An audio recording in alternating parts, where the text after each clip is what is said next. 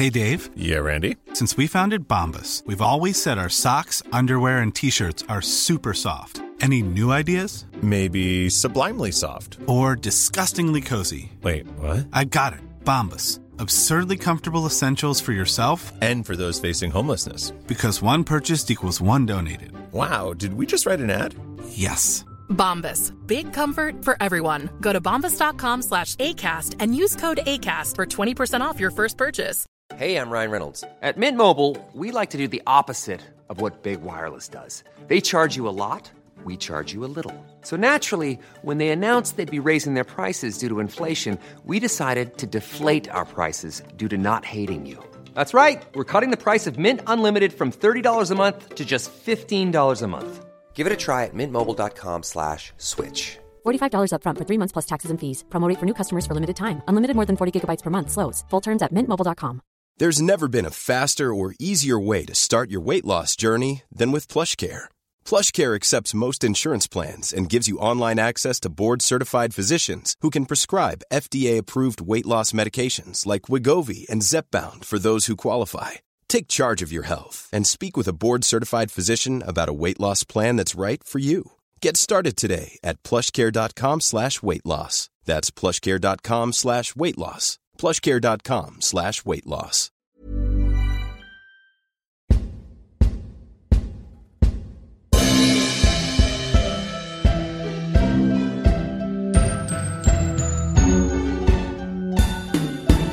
Really 007. Welcome to the Really 007 podcast for this special behind the camera interview with Oscar winner Norman Wanstall, who is here with us today. So it's uh, lovely to see Norman.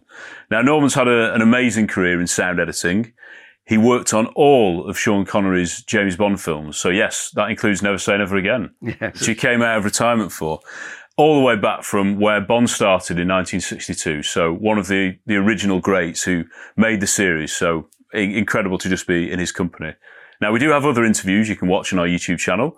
Just go to Really 007 Pod at uh, YouTube. We're also on iTunes and Spotify and all social media channels such as Facebook, Twitter and Instagram where you can follow us and interact with Bond fans from all over the world. Now, I'm Tom Pickup and I've got uh, my friend John Kell here with me today. And we're just, yeah, we're fascinated to hear more about the world of sound editing, the world of editing. Sure. Because a lot of people, you know, would, would sort of know that these jobs exist, but they don't know how to create the sounds. They don't know what's involved, the editing process. So I don't know. I don't know, Norman. Could you sort of explain what it is to be, first of all, a sound editor? What does that job entail? Yes. Basically, most people, if ever I give a talk, I always take with me uh, a roll of film and a roll of sound because most people don't actually take in the fact that the sound and picture are totally separate. And that's very, very important because it means that if you went onto a film set and you see the camera crew lining up the shot, you know, way over the other side, there would be the sound man there with his t- tapes. And in the evening, the negative that they shot all day would go off to the laboratory. The tapes would go into the sound department. The following morning, the film would come back on 35 and the sound would come back on 35. They'd put those tapes onto 35 mil stock. So now you've got these two rolls of film that will go together now all the way through the making of the film. If you go into a, a viewing theatre, picture goes on the projector, sound goes on a sound machine, switch, and the two start to roll. Which means that the soundtrack is completely available for people that want to decide whether or not which parts of the soundtrack are worthy of the final film and which really aren't, and they will have to be replaced. So what happens is at the end of shooting, there's no point before the end of shooting. At the end of shooting, on a film the size of Bond, you would bring on two sound effects editors, or they're called dubbing editors. Now, there are some films which are very talky pictures indoors. You don't need two. One guy could cope, or one girl could cope with it all. But on Bond films, of course, there's so much going on. So what we used to do was to have one editor, sound editor that would only deal with the dialogue. They would bring the actors back into, into a recording theatre for lines that weren't suitable or weren't worthy. And they would re-record the dialogue with the actor until it was in sync. Whereas the sound effects editor would only concentrate on all the guns and the cars and the helicopters and the special noises and things like that. And that's those two are always in touch, but they work very, very independently. And the only reason I was given the chance to do this job, which was quite remarkable, really, was, as you probably know, that Dr. No's budget was so ridiculous that everybody looks back now and thinks, how did they make that film Yeah. for one and a half million dollars? Yeah, Unbelievable. With those incredible sets. No, Ken Oh, Adam, yeah. how he did. but anyway, cut a long story short, Peter Hunt said, Norman, I'm awfully sorry, mate, but we can't afford two sound editors. You worked on three major pictures with one of the finest sound editors in the country. I know you've never done any sound editing, but we're going to have to make you the effects sound effects editor, and we will bring on someone to do the dialogue. And so uh, f- from then on, I went into my own room with my own assistant, and I had to just copy what I learned from the man that I worked with before. Yeah. So who, who's the who's the chap you learnt from then? His name was Winston Ryder. Right. His credits were incredible. Bridge on the River Kwai, Lawrence Yeah. of Arabia. Wow. The interesting thing is, he never ever called me across and said, Norman, look, this, this is the way you. He never once did that on three major films. But I used to watch what he did and I learned the actual principles of how he t- t- took on a major film. And of course, the third film that we worked on was Sink the Bismarck, which was Yes. edited by Peter Hunt. yeah. Oh, brilliant. The rest is history. Is that how you got to know Peter Hunt through that film? Yes, it was. Oh, Yes, because we're all working as a team, even Yeah. though I wasn't on his side of it. And towards the end of the picture, I realized that his assistant was going to move on to a job in London. And I thought, wow, what a chance to get back to film editing rather than sound. So I approached him and he said, fine, that'll be great. I felt rather sorry letting Win down, but I think he realized that, you know, that's the way it works. absolutely. yeah. So how was Peter? What what was he like as a as a gentleman? Peter and I became a really, really strong team. We were like, you know, father and son, really. Oh, right. And we worked on about four major features before he was lucky enough to be given Dr. No. Yeah. And I respected him greatly, and he respected me. I mean, I was a young single guy. When he went home, I'd stay behind and make sure everything was put back the way it was. We were a really, really good team. The fact that he had the confidence to give me Dr. No is, proves it all, really. Yeah. He's one of the people we see as one of the great starting blocks of Bond. So you have, you have him, you have Ken Adam, Terence Young, John Barry, and these people have.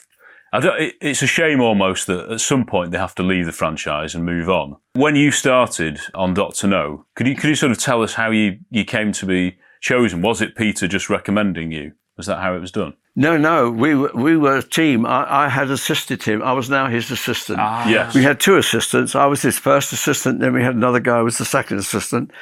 And the second assistant's the one that synchronizes all the rushes every, morning because, you know, these two rolls arrive and you don't know where they sing. I assisted him for, I, I'm sure it was four films before Dr. No arose. And so we automatically went on it together. Right. And I remember him saying to me when he started to see the rushes, he said, Norman, I think that the only way we're going to make this film really work is we've got to keep it moving. We've got to make it moving so fast. No one stops to analyze anything. Let's keep it moving. And so he established that style Yeah, of editing. yeah, yeah. Any chance he had of moving slightly quicker, getting someone through a door a little bit faster, he did it. And I think every editor from then on followed that pattern, followed that style of editing. John Glenn's told us that he he learnt a lot through Peter Hunt, Ah, and of course he brought him in for On Her Majesty's. So it's like a family that develops, isn't it? That's They right. Keep going. That's right. It's like yes. culture, isn't it? That's Yeah. like being bred through it. It's so good. And when I think he be- began to feel that they were going to give him a chance to direct. I feel that because we reached the point where I noticed he was spending more time on the set. And so he used to say to me, look, Norman, you can assemble the film, which was like, you could you assemble that scene and I'll, I'll be on the set i'll come back. He he used to say that assembling a film wasn't really what he wanted to do. He liked the fine cutting you know that last little frame here. So for the very first time i had a chance to actually feel what it was like to sit on a moviola and cut shots together. I learnt a lot from that. So uh, that was invaluable for me when I eventually got my chance. My word. You'd already worked, hadn't you, with Harry Saltzman and Cubby Broccoli on those earlier pictures. Was the Call Me Bwana? Oh, Yeah, yeah. I forgot Call Me Bwana. that was after Doctor No, though, wasn't it? I think I'm it was. sure. Was yeah. it after? Because Okay. the poster was on the From Yes, Russia it was on- one. yeah, so, I'm pretty yeah. certain it was. Yeah. yeah. Yeah.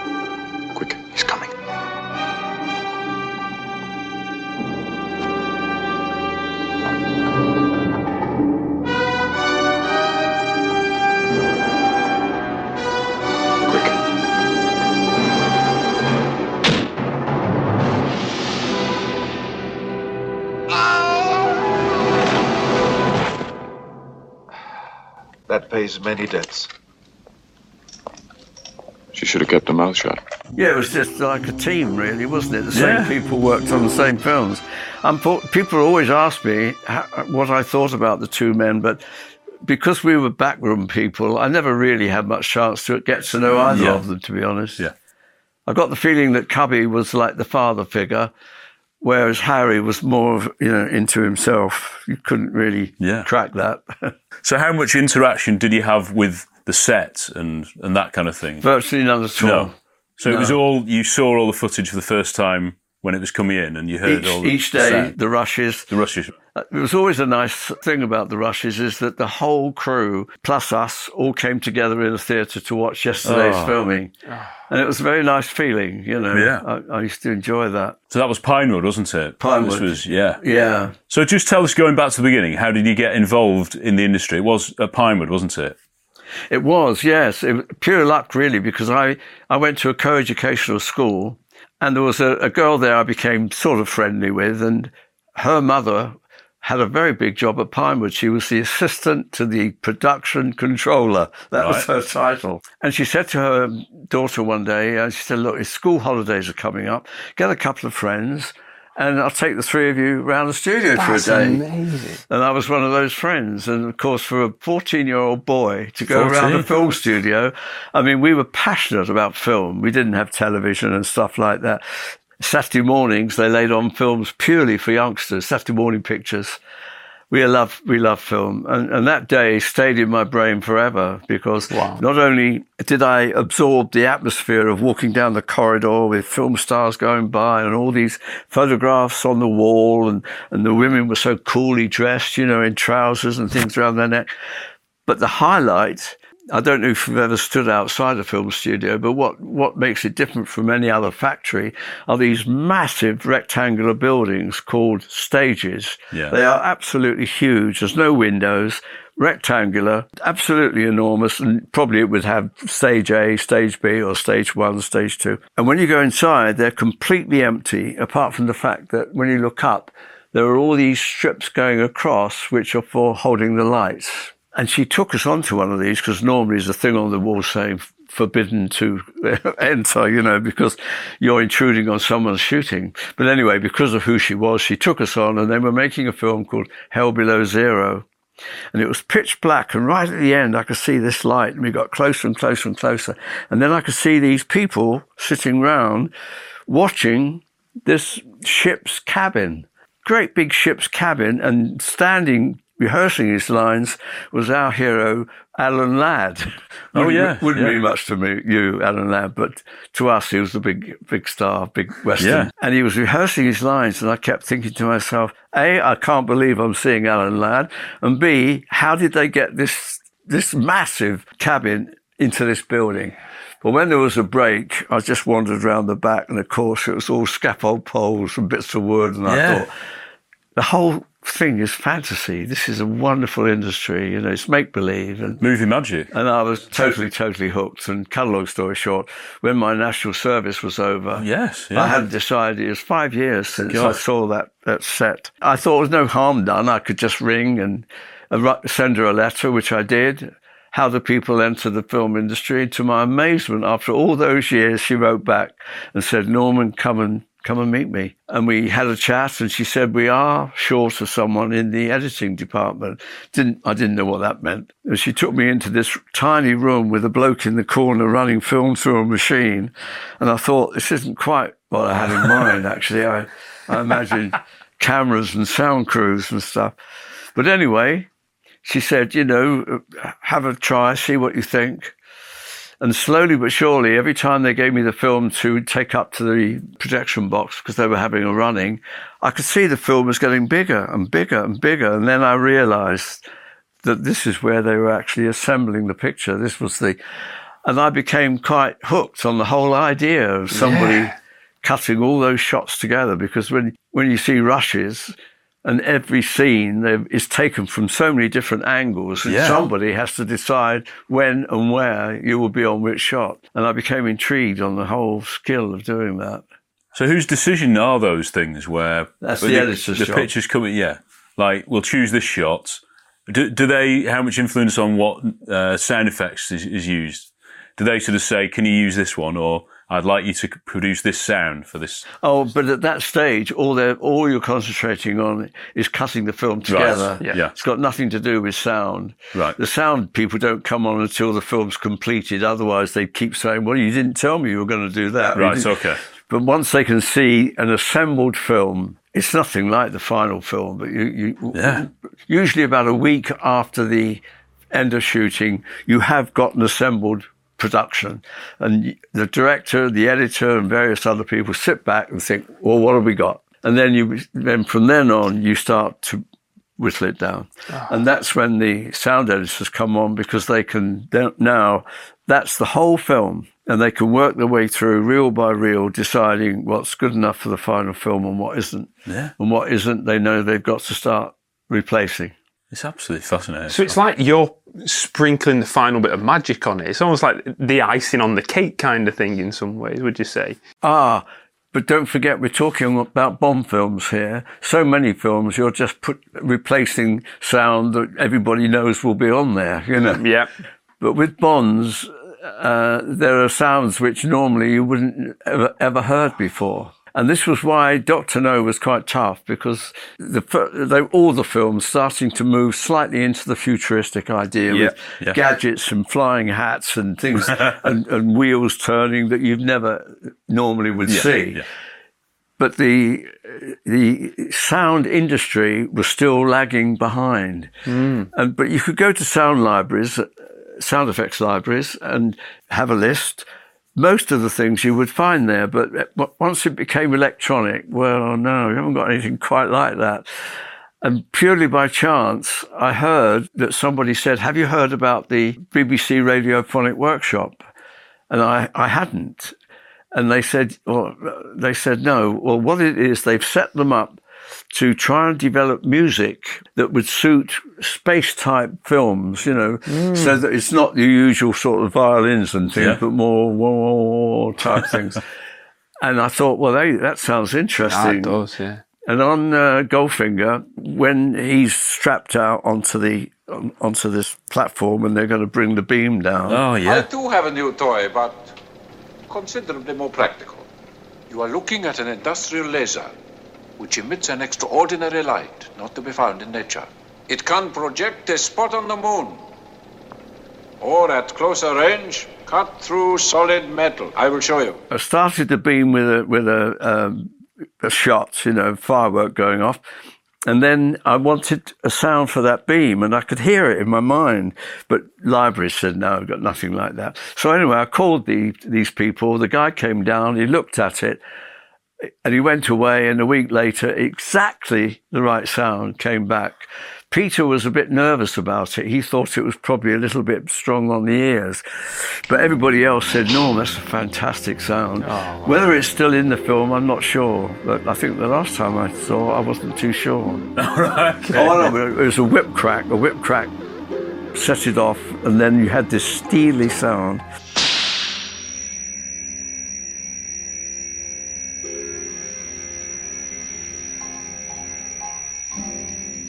So I thought, well, these people are wonderful. You know, at least you know that there's always an outlet if you're really stuck. Um, you only live twice.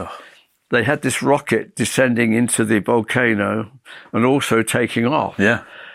And I knew that that would take, oh, so much work. Where would I start with a thing like that, you know? So I called them in and I said, I'll tell you what, look, you just make one basic sound that covers it and then I'll add and subtract. And they said, okay, fair enough. And when it came back, it was the complete sound. Oh, lovely. I just sat back and said, fine, wound it in. And I always remember Peter Hunt said, I'm crazy about the rocket sound. Yeah. and I thought, I wish I could say, well, you know, I did it. but I didn't. But that's how valuable it was. Yeah. Whereas in Doctor No, without doubt, I have never known tension like I had on Doctor No because Okay. the most difficult sound of all, I, I, I've managed to, with the uh, mixer, build all the difficult sounds first. This is what I learned from Winston Ryder. Look at the film, pick out all the challenges, get them done early so that when you're dubbing, you don't have to stop them and say, I've got to make this sound. It's already there. So I did it in, on Doctor No. I did the electronic doors in Doctor No's Mm. Yeah, yeah. apartment. Here we are. This will be your room, Mr. Bond. Don't hesitate to ring if there's anything else you want. Anything at all. Such as two air tickets to London? Mm. I'll leave you two dear people in peace.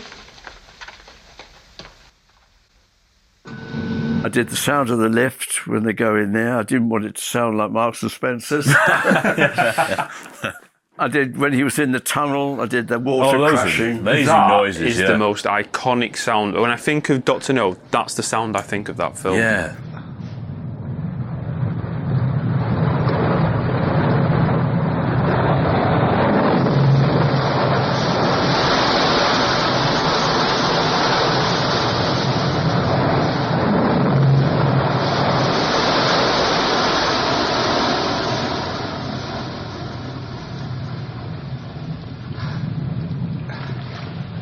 Water crashing and that electronic Oh. kind of yeah, that yeah. sound while he's in the tunnel. How amazing! Yeah.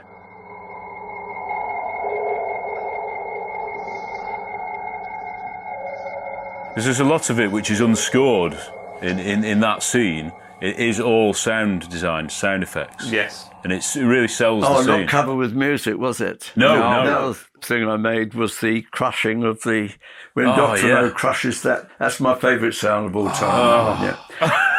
You persist in trying to provoke me, Mr. Bond. I could have had you killed in the swamp. And why didn't you? I thought you less stupid. Usually, when a man gets in my way.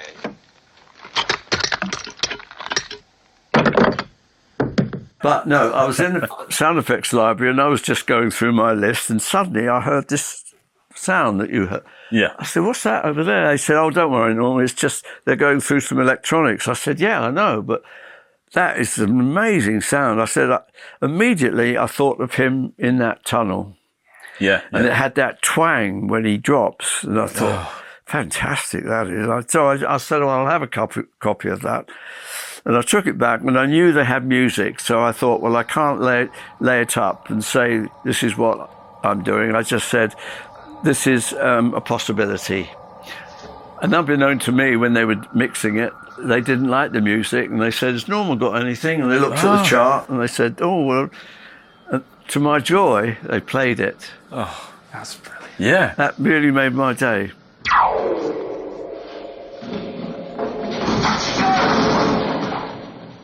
But anyway, back to my my attention. Yes, yeah. I, I went through and got all the sound, but the one thing I could not do was find a machine for when he Bond goes onto the gantry and turns that wheel. Yeah, yeah. in operation and reported that they are in good condition for flight. We are T minus one nine seconds. Count. T minus one five. Such a such a vital sound because it it was it was the nuclear reactor and so it affected the whole of the end of the film. Yeah. And I kept looking for a machine that not only if I switched it on, it would go one, one, one, one, one, but also have a control that would raise the pitch. Yes.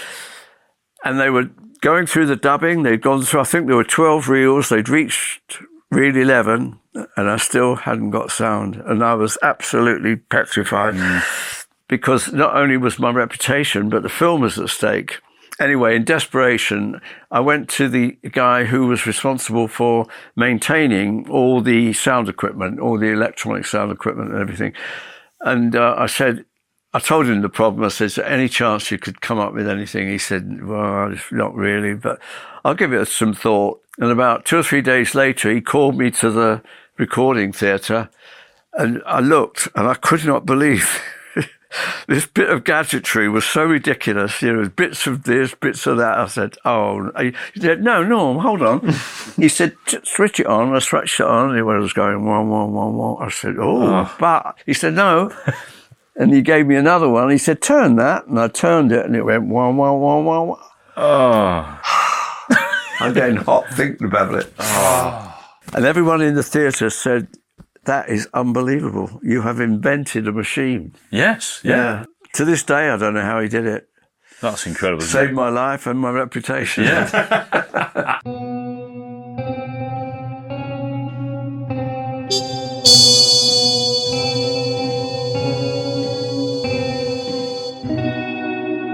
So the sound designer they they create and suggest, and then you do you suggest I want this sound to create? No, the, the, the, mix sound is up to me. Right. And I just have to hope that whatever I create, they approve of. Right. Okay. Right.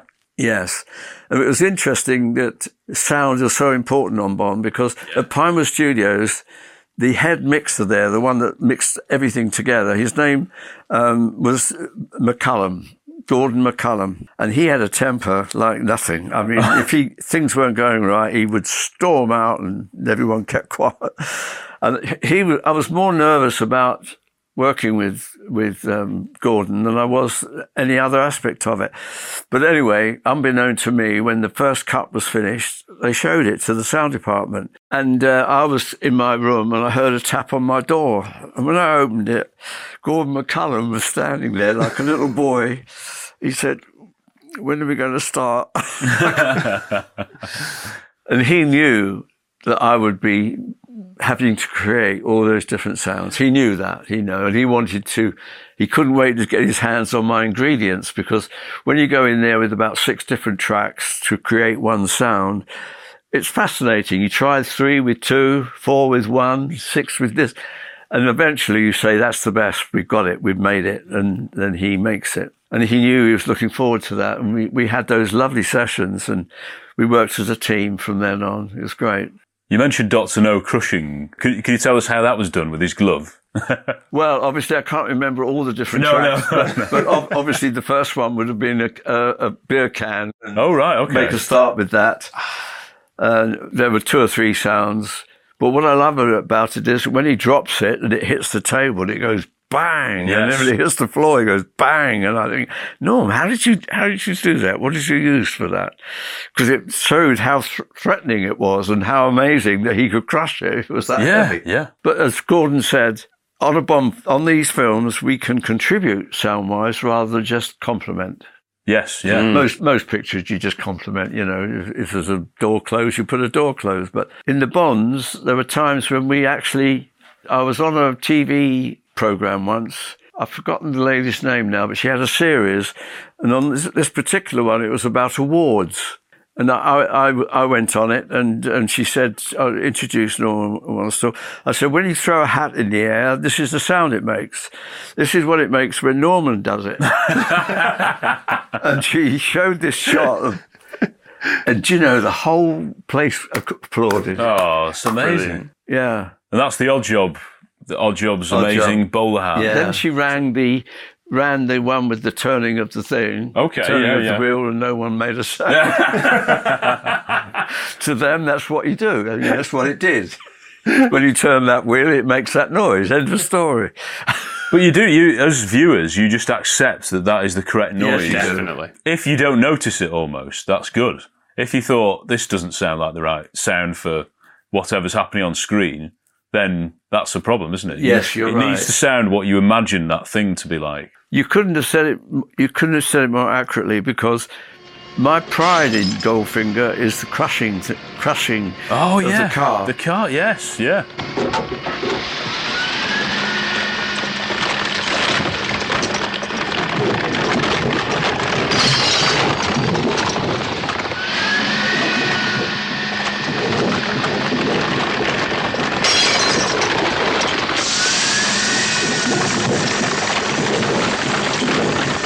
Because the sound came back up in sort of bits and pieces, I started right from scratch. I thought, yeah, I, I think I could do this very well. But what I was missing was the most important sound of all, wh- which was these jaws coming up, Yeah. doing the crushing and going back.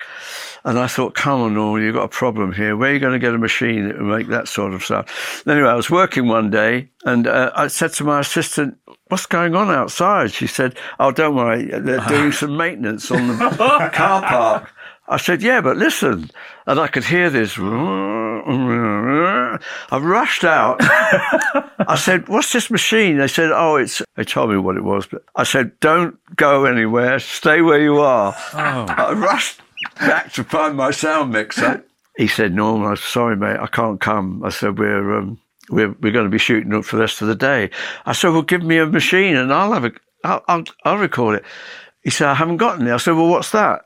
He said, oh, you can't have that. That's the toy recorder I bought for my son. I said, well, does it record?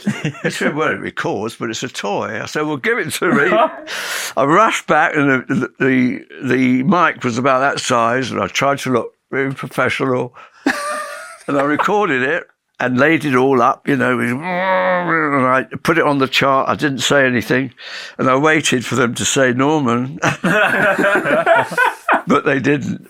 Oh, gosh. And I just didn't say a word. And that was my secret for years, that was. So that remained in the final film. Oh, then? definitely, because Yeah. it was so powerful and I love Fantastic. it. And, and the, the whole, with the breaking glass and everything, I'm very proud of that. But Yeah. no, nobody take, like one of you said, it's just what people expect. expect, yeah, that's yeah. what, that's what, that's what a crusher does. But as I think of Goldfinger, I think there's a real compl- complementary nature of the, some of the big sounds. They deliberately take the music score out of. So the crusher's Yeah. in, there's no music score. So you, you're focusing on that Oh, that's right. You're right The same is with the Oddjob fight at the end because they Oh. take out the score. All you've got is that buzzing noise of like the uh, machine. the machine. Yeah, Yeah, boom, boom, boom, boom, boom. Absolutely throughout Well, that. that makes the but that makes the tension. It's like it's almost it's basically the, that's the soundtrack. That's the score for that Yeah. that scene. It's You're so, brilliant. so right.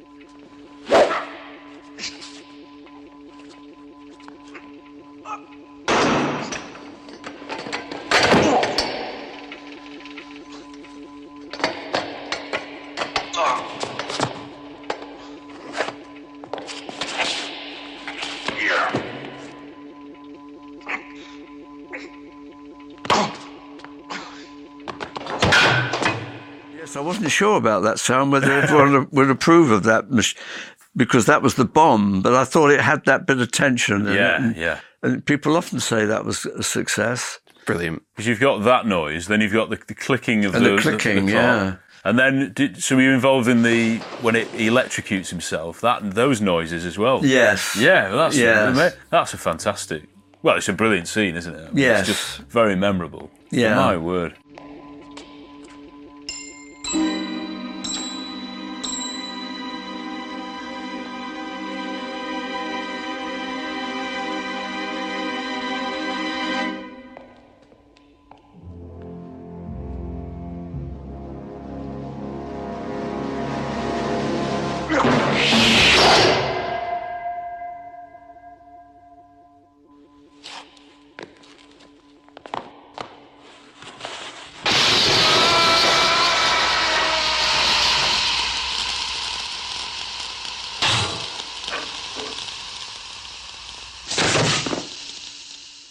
So the throwing of the hat, how on earth did you get that noise? Because obviously most people don't have one of those types of hats on them, do they, to, to check whether it works? My, my metal I rimmed know. I know I've been asked that countless times. Yeah, I yeah. can't remember all, but what I can remember is because of my age, I remembered a couple of toys that we had when we were little kids, you know, wartime. And I said to my assistant, I said, go round all the toy shops. I think it's very, very unlikely. But I gave him two toys. And to my amazement, he came back with them. I, I said, I don't know how you did that because these were way, way back. But very, very simply, one of them was a disc. Sometimes they were cardboard, sometimes they were metal. And the strange way string was put through the middle was we used to hold it in our hands like this and then pull it out. And that, by pulling out the strings, the disc spun. And it used to go Oh. oh. we loved it. We could do all that all day. You know? and sometimes, if it was metal, we'd try and cut something on the disc. Anyway, we took that into recording theatre and we recorded it. And the and the other one was a, a pe- piece of metal about this long that was twisted all the way down. And we had a little propeller that we put on the top, and it it spun its way to the bottom. and then we used to love this. We used to push it up to the top, and it flew off and it would flow all around the room, you know. so we took that into the into the uh, recording room and they followed it with the mic. Uh, they're the only two I can remember, but there were more. And then I said, we must have something when it leaves the hand because you, you need the threat of this thing. This isn't cardboard. This is a metal hat, you know. And we tried lots and lots of things. And in the end, we, I said, I tell you what, get, let's get a carpenter's saw. And we got this carpenter's saw and we put it like that and we just twang the end of it. And we said, yes, we got it. This doom as it left. Most people would say, well, I didn't hear anything, but I know it's there. Many people have tried to involve themselves in my affairs unsuccessfully.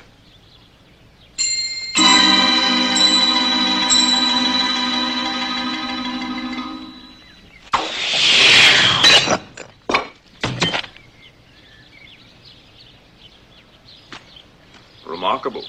But what does the club secretary have to say? Oh, nothing, Mr. Bond.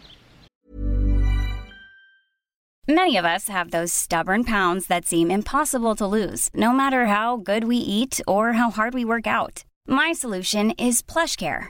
PlushCare is a leading telehealth provider with doctors who are there for you day and night to partner with you in your weight loss journey. They can prescribe FDA-approved weight loss medications like Wegovy and Zepbound for those who qualify. Plus, they accept most insurance plans. To get started, visit plushcare.com slash weight loss. That's plushcare.com slash weight loss.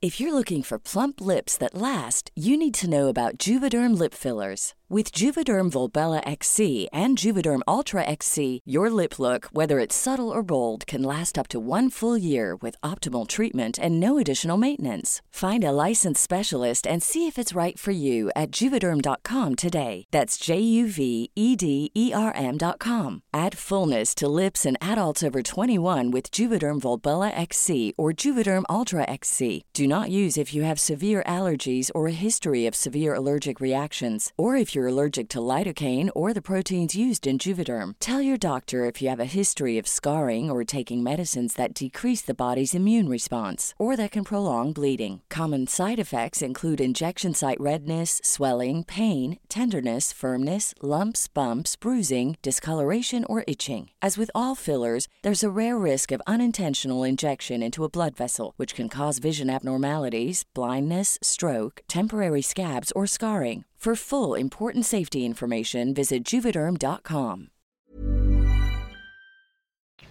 I own the club. I love that you're telling us that these noises are made by toys or that you're recording Yeah. something on a toy on a toy recorder because it's the imagination of that. And and when we were kids and we grew up, it was that imagination that we see on the screen and we hear that made us have this imagination for Bond Ah, now. right. It's it's it's just so heartening to hear. Yes, okay. It's I'm brilliant. pleased. Yeah. But you must have such a good ear. You must have such a good ear for what I think that could sound like. Instinctively, you you feel how that sound should Yes, be, yeah. and so it, uh, that's why when these people came from the um, BBC workshop, I could tell them exactly. I could say, right, I wanted to have this, that, and the other, and they'd say, fine, okay, and they would copy that.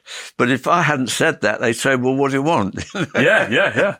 It's difficult, isn't it? and that's why with the with the beam on on the on the on Bond, uh, they made it exactly as I described it. Yeah. thin, steely sound. Yeah, Do you expect me to talk? No, Mr. Bond, I expect you to die. That's a perfect mix of music and sound effects. Two words you may have overheard, which cannot possibly have any significance to you or anyone in your organization. Can you afford to take that chance?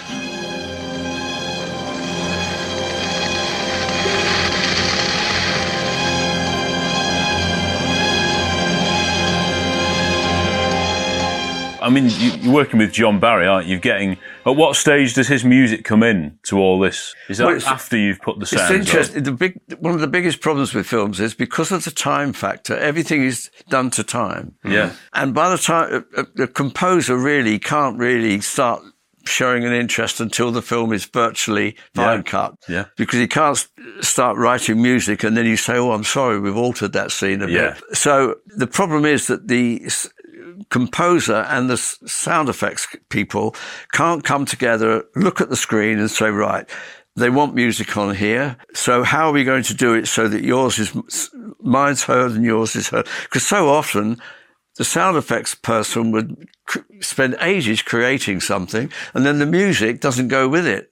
So you have to decide whether you're going to have the sound effects or the music. Yeah. Usually the music won. Yes, of course. And that was, could be very, very disappointing. And so one day, oh, it was on Thunderball and he, he came to view, view the cut. Who did? John Barrett. John Barrett. Yeah, okay. And uh, I didn't really think much about it. But when, when it was when we finished, he came over. He said, "Norman, I'm so glad I came today." And I know what it was because when we were viewing the film, there was so much underwater that was just silence. Yes. it was just Yeah, spacing, yeah, you know. yeah. And I thought this isn't fair on people when they watch the film. And I'd already started to experiment with underwater sounds. Oh. I was slowing up, so, slowing sounds up to get the bass and that. So I found one. I thought that's that's it. That's the one for me. So I wound it into all the cutting copy. So now at least you could hear something when you saw Yeah. the stuff. John Barry came over. He said, Norman, I'm so glad. Now I know what you're doing.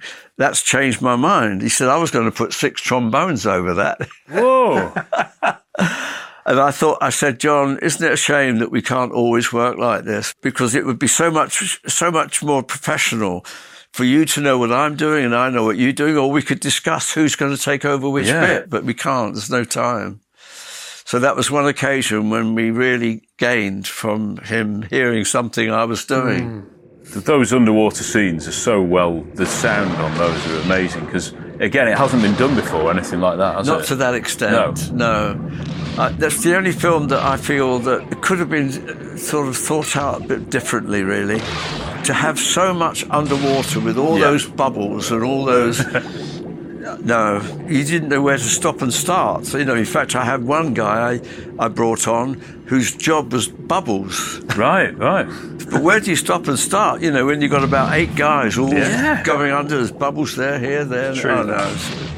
I, I thought it was a bit OTT, must have. That's what a lot of people say. It was pioneering though, and and John's music is. We say it's the sound of underwater. It's just. It's it does really help, doesn't it? I think. Yeah, I guess so. Yes, it was just the bubbles. you The know, bubbles, yeah. How how how many to have and when not to Yeah, have them.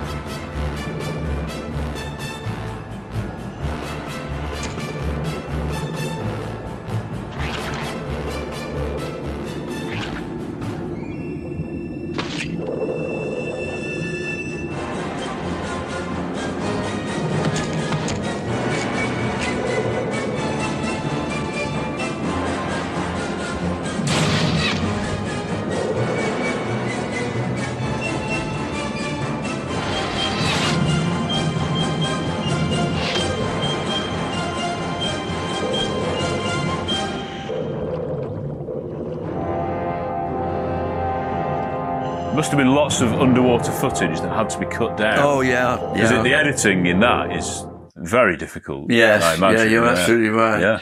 There's But some- it worked, you know. Oh, it did. It did. From Russia with Love, I hope you're involved in this sound, but in the pre-title sequence, there's a, an agent you think is Bond, but it's actually the Spectre camp where there's a training camp, and they kill Bond, but it isn't him, and they take off his rubber mask to reveal that it is another age. Now that noise of the rubber mask coming off is a. Di- oh, I love it. I think it's brilliant. Well, I'm going to be really, really honest with you. Please, I. That was the only time in all those films they Yeah. said, "Norm, that's not quite up to it." They didn't. They didn't want it. No, and they they they were dubbing, and I I done in record because you know a lot of my stuff was done in a recording theatre. All the footsteps and movement and Yeah, clocks yeah. and box and machines and that all all done in the recording theatre. And I thought I'd got it right. But Peter didn't think it was right, right. and so apparently they stopped dubbing because I was still working in my cutting room. They stopped dubbing, brought something in, got and recorded it. Oh, right. So you know, full I'm oh, sorry. sorry. No, no. I, I, I think that's great because it proves it proves that it needed to It be need- yeah. something that people. I agree with you. It's perfect. It's lovely, isn't it? Yeah. Yes, it's like it's almost like two movements, isn't it? Yeah.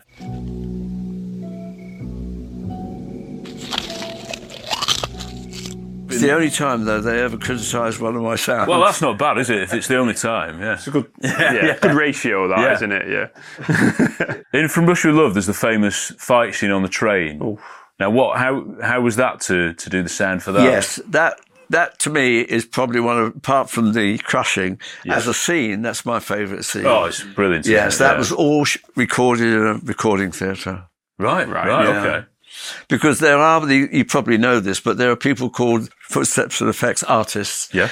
And they're paid. We all you, you we we got to know them. You know, they were so regular, and they would come in and they would look at the screen, and they could synchronize footsteps perfectly. They always knew what to put on their feet to get that sound. Of course, those theatres always had loads and loads of props, and they'd say, "Well, let's have one of those and one of those." They looked at the screen. I was in the recorder with the with the mixer, and um, it was like a team thing. And every time I saw the recording of what they'd just done, I said, "Wow, that's absolutely fantastic." We, we, because we had all the right surfaces, we had the right doors and the right, you know, they're banging this and banging that, aren't they? But I loved that scene. And what was so nice for me was that there was no music. Hmm. Oh, yes, much Yeah, better without. And because yeah. the bullet went through the glass, I was able to have my whistle of the train and the Yeah, oh.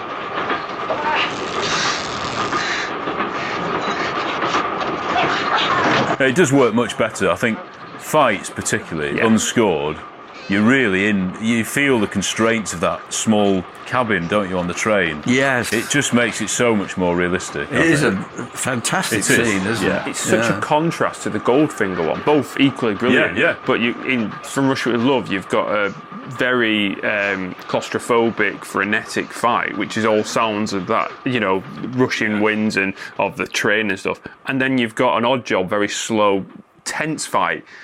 Yeah. Two completely contrasting styles Oh, with yeah. contrasting sounds, but both have that incredible tension in them. It's it's just brilliant. It's so yes, diverse. yes, and, and you don't very often see two men in suits fighting No, each other. no. No, not at all. It's quite a, quite a scene, that. Definitely quite a scene. You won't be needing this. Old man. If you're enjoying Really 007, why not follow us on Facebook, Twitter, and Instagram? Look us up at Really 007 Pod. If you do not, you will be shot!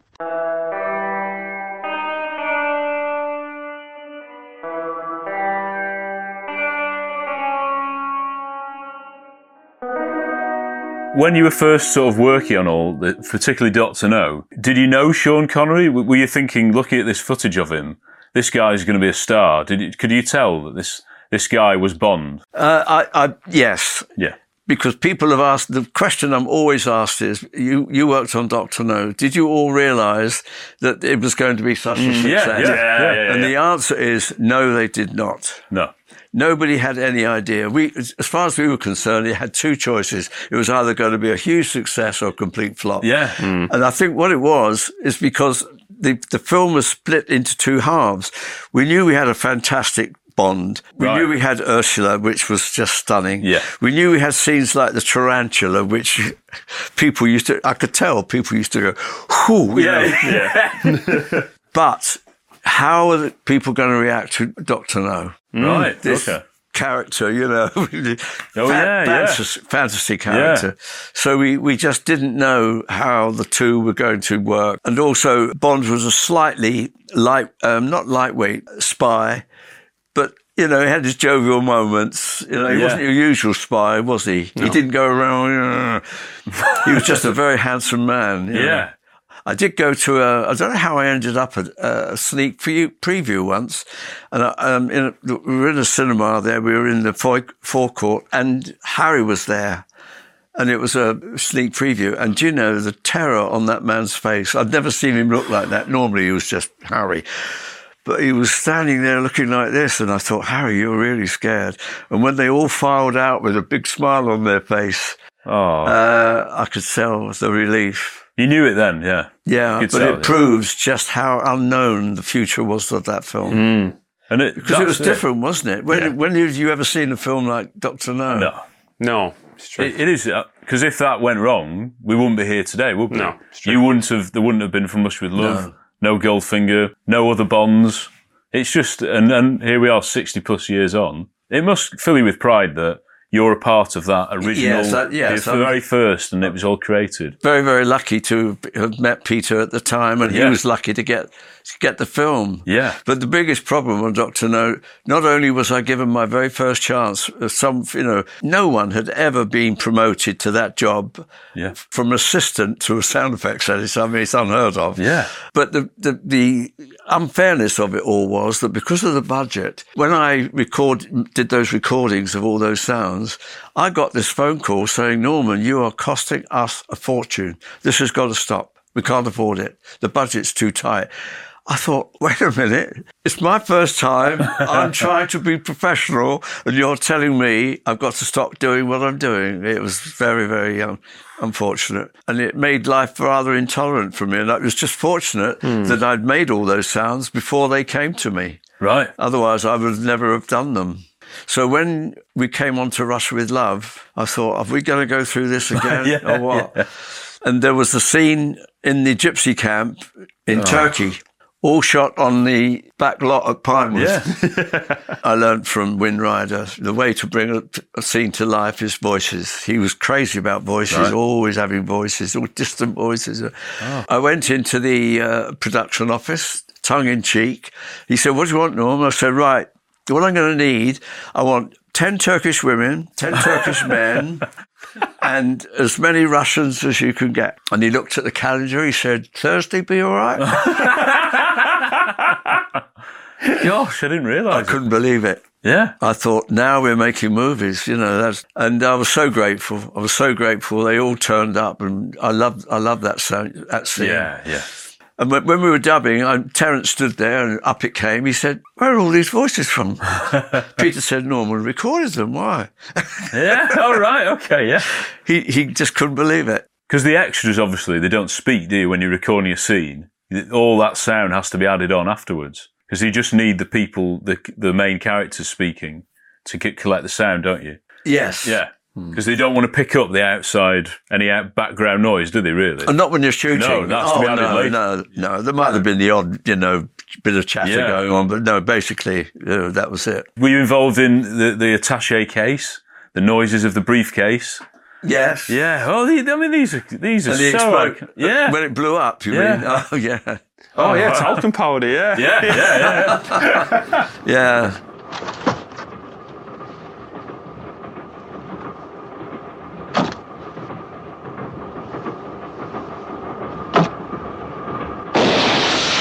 Where the mixer was very helpful. When you're on the outside of the train, and then when- when you're in the corridor of the train, yeah.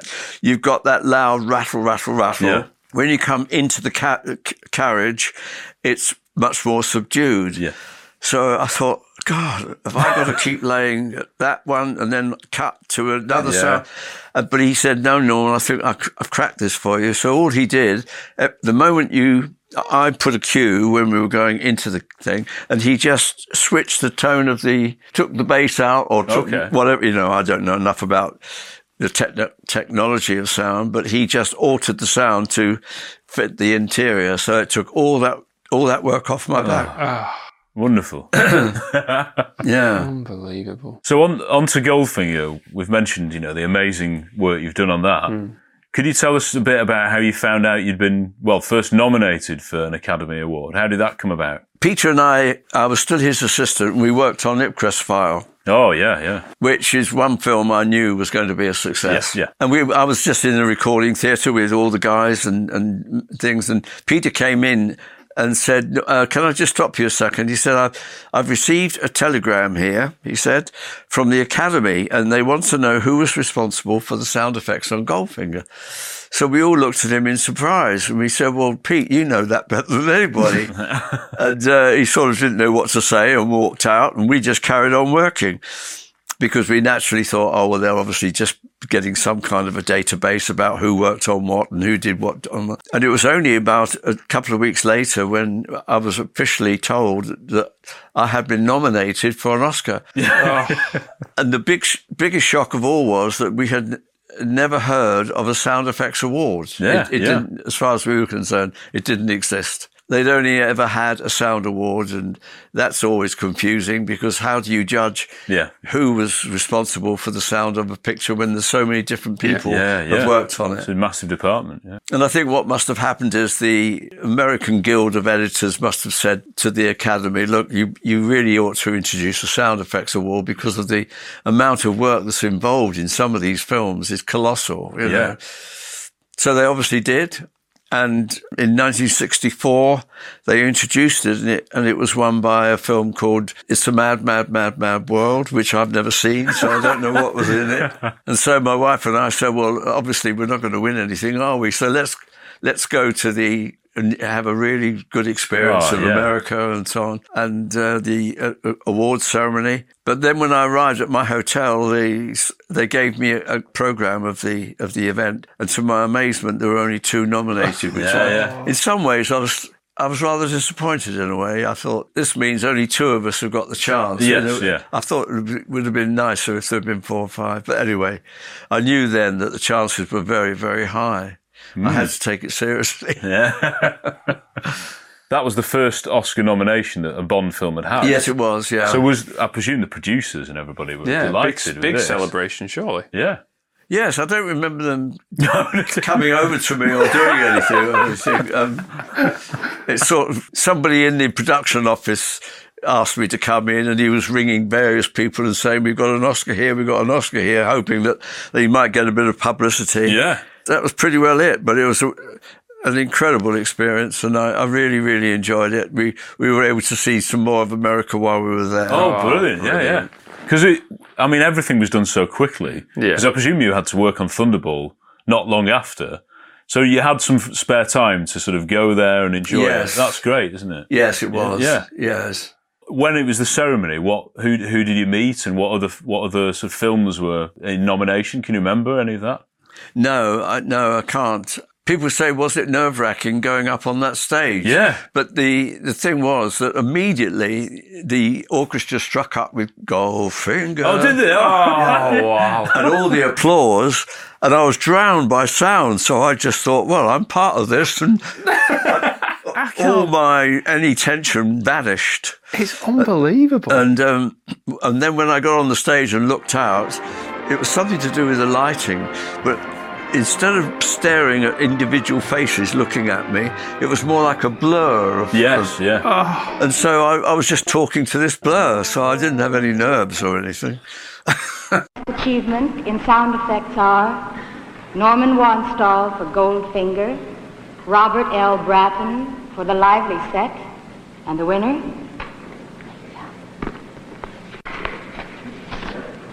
The winner is Norman Wanstall for Goldfinger.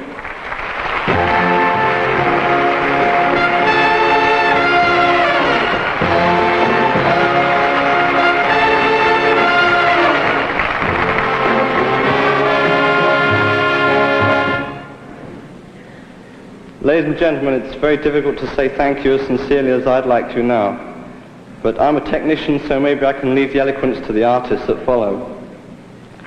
But on behalf of the sound departments that I've worked with and my production company and myself, may I thank you all very sincerely for this tremendous honor. And what's more, may I thank you for the opportunity of coming to your wonderful country. I think for my wife and I, this trip is going to be the greatest experience of our lives. Thank you very much indeed. John, can you get? Can you ah, I get the? art? Here it is with obviously Norman's. Oh, this is incredible. It's like I'm giving it to you again. Well done, Norman. we'll put the Goldfinger tune on. Go on, I'll I'll, uh, I'll let you hold it if that's Oh, all right. okay. Ian. Yeah. yeah, yeah. And it is heavy, isn't it? It is very, very heavy. Yeah. Goodness me. And what's that- remarkable is when you think how old that is, and it's still immaculate. It is, isn't it? It really Yeah. is. And the irony, it's made of gold, isn't it? The the Goldfinger. the final the final coating is gold. Yeah, yes. yeah. Well, no wonder it's last like that. Yeah. Goodness. It's quite interesting because when I first went on my apprenticeship at Pinewood, uh, in the main building there, they had a glass case and they had two or three Oscars, but they had worn over time. And it was so Right. sad to see the surface had, was Yeah. wearing off. And uh, I, whereas this look, nothing's happened to it. So have you not had to do anything to it? No, not no, to- nothing at all. Oh, only the bottom part there, Right. Where it actually says who is what. Look at that. And it's just you, isn't it? You know, a, a- a lot of the Oscars for sound now, there's about four or five people who Yeah. who win it, but it's just Norman Wanstall there. It's amazing. Uh, yes, I- I- Yeah. I, suppose because that's my credit. Yeah, yeah, I don't know w- whether all those people you're talking about had a credit. yeah. I don't know. I mean, it's. I think there's two or three awards now. It's, it's expanded for sound. There's sound mixing, isn't there? But it keeps Sound- changing. Yes, And yeah. They, they they they had this for about two or three years. Then they cut it out. Then they brought it back. Right. And then they introduced one for sound editing, and I thought I feel sorry for the people that have got to Yeah. nominate because they wouldn't know what sound editing means. no, no. Can I ask when you went back into the sound department after the Oscar was like the team must have been so thrilled for you, Yeah. like big clap or a real team effort or Oh, you know. um, I do have a photo. I mean, I've got lots of photographs, Yeah. but it- maybe afterwards. But I do have one with uh, um, the whole Pinewood sound. When I say the whole, there was the head of sound. There was Gordon McCallum, of course. Yeah. Myself and the man that used to do the recording in the theatre. He was the one that did the recorded that fight in the train. Yeah. You know. yeah. So we, we were all involved in sound, and, and, and so they brought us all together, and me holding that. Oh. I could probably show it to you later if you wanted Yeah, to. yeah. It's, it's it is incredible. That's nearly sixty years old as well, isn't it? Yes. That- yeah. Yeah. And you've got, I mean, lovely photographs of it. Have you have you managed to see the ceremony again? Was it because they didn't used to show it, did they, in England then? No. No. No. And I think at one time it was it was you could never ever see anything from the past. It was it was like it all went into a vault. Yeah. And so when um, I mean it was amazing really that my son was talking to a, someone at work and he mentioned the bonds and everything and the, the chap said oh he said my son's crazy about the bonds I can't wait to tell him and when he told him his son about the Oscar this seven year old boy went straight onto YouTube Right, seven yeah, years seven yeah, yeah. and that's how it was exposed no one knew it was on Right. Okay. Yeah. So it's been sort of it's re-emerged, hasn't it? All this all this footage, and you said just tell us a story about this. Now there's a picture above you, a lovely picture of you and your wife with the award. Oh yeah. Yes, this this is this is not the picture that I have upstairs, which is the was taken at the time, and nobody knew that this picture existed. I certainly didn't. Nobody else ever mentioned it, but they suddenly in America put it on the market for sale. And this chap, what was his name now? Yeah, Steve Oxenrider, he said, No, I don't want someone else to have that. I think Norman should have that. He bought it and then sent it to me. and I that's think that is an incredible gesture. It is, yeah. Absolutely It really incredible. is. And how long ago was this that you were given this photograph? Oh, um, just go- it's probably now probably about four or five years. Oh right, Yeah. So after all that time, it's- After all that time. yeah. So that was a uh, was there like a? Did you go to any after parties? Yes. Norman? Oh, did you? Oh, wonderful. Yes, we. after the ceremony, uh, we all got into limousines and drove off to this hotel where they had. Uh, you had. We were all in our part, you know, separate parties, tables, and we had uh, this very nice meal. And the music was up, and everyone was dancing. Oh. And I always said to people, where my wife and I laughed, was if you bumped into someone on the dance floor, it was probably Gregory Peck. Or Oh right. oh dear. Yeah, you sort of think, oh, I'm sorry. You know, Hello. oh, Did it feel like that? Sort of still the golden age of Hollywood when you very, were there. very, very much so. Yeah. I, because we were so close to the front, because all nominees obviously have less time to go up Yes, to the yeah, stage. yeah. And while we were all waiting, uh, you sort of looked round and virtually every face behind you was famous. Wow. Yeah. amazing. Yeah, absolutely amazing. wow. Quite, quite, quite an event. Yeah. Were any of the other Bond representatives there, even though they weren't necessarily nominated, or were you the exclusive like Bond representative at the Oscars? 20th Century Fox. They they looked after me. Right. And Oh, it- right. And it was their table. And Ah, right. Yeah. Yeah. Yeah. Well, it's And they, they were proud to have it on the. Cause it- Yeah, too. Everywhere, all the Oscars were obviously on the, t- uh, uh, with the people that had won them. I could tell they were pleased to have at least one on, on the table. Yeah. But then you had to give it back because they had to be marked. Yeah. You know. It's the real, the film Goldfinger where the gadgets really come in. So the thing he puts the tracker on his car, the thing that he puts in his heel. I don't. Can you remember all this? Oh, the homing device. Yeah, the homing Yeah. device. Yeah, he, he takes his shoe, doesn't he, and puts it in there. And there's loads of noises like that. It's just, it's just amazing. Here's a nice little transmitting device called a Homer. You prime it by pressing that back like this. You see? The smaller model is now standard field issue to be fitted into the heel of your shoe. Its larger brother is magnetic. Is there a peep in the car? Yeah, yeah. Audio visual range 150 miles. Ingenious and useful too. Allow a man to stop off for a quick one en route. It has not been perfected out of years of patient research entirely for that purpose, 007. You can remember all this now. Yes, yeah, yeah, yes. yeah. Well, I knew I wouldn't be able to find that peep. so what I did, I, I found a pee, you know, a Okay. long sound, and then just cut a piece in each time. Yeah. Just oh, is that how genius. it's done? Yeah. Genius. We've noticed, I think maybe more on the, the later ones, a lot of these sound effects have been repeated in more Bond films. Ah. So I know, like John The jaw Glenn. sock. Y- yeah. They, lo- they love the certain sounds that there's particular screams and things like that that they like the Wilhelm scream Vil- has been used hasn't it, in Pigeons many films? flapping. yeah pi- Those yeah. kind of things, yeah. and did, did you use any of your sound effects again in other films that you Uh, found? I don't think so. no No. The one that became overused was the jaw sock because pe- sound editors tried for years to, uh, you know, to get a jaw sock that sounded right. But there was one in the library that ev- that Right. did the job. Some one session somewhere in history, they did it and they said yes, great, Yeah. and it went into the library and we've used everyone. But you can hear it; it's the same sound. And a lot of people have said to me, "Norm, we've heard the same jaw, same jaw sock in so many films."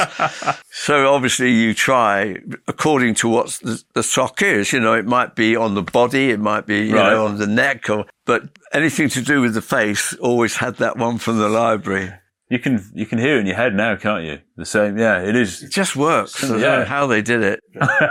That's fantastic, yeah. In Doctor No as well, you've got the silencer in the famous scene with Professor Dent. Oh, So there's gu- there's guns and things like that. Oh, by the way, that was the one I forgot to say. Yeah. That was the first sound I made with Gordon was the silence pistol. Oh, One of the greatest scenes in all of the James Bond films. I mean, if that's the place you started, Yeah.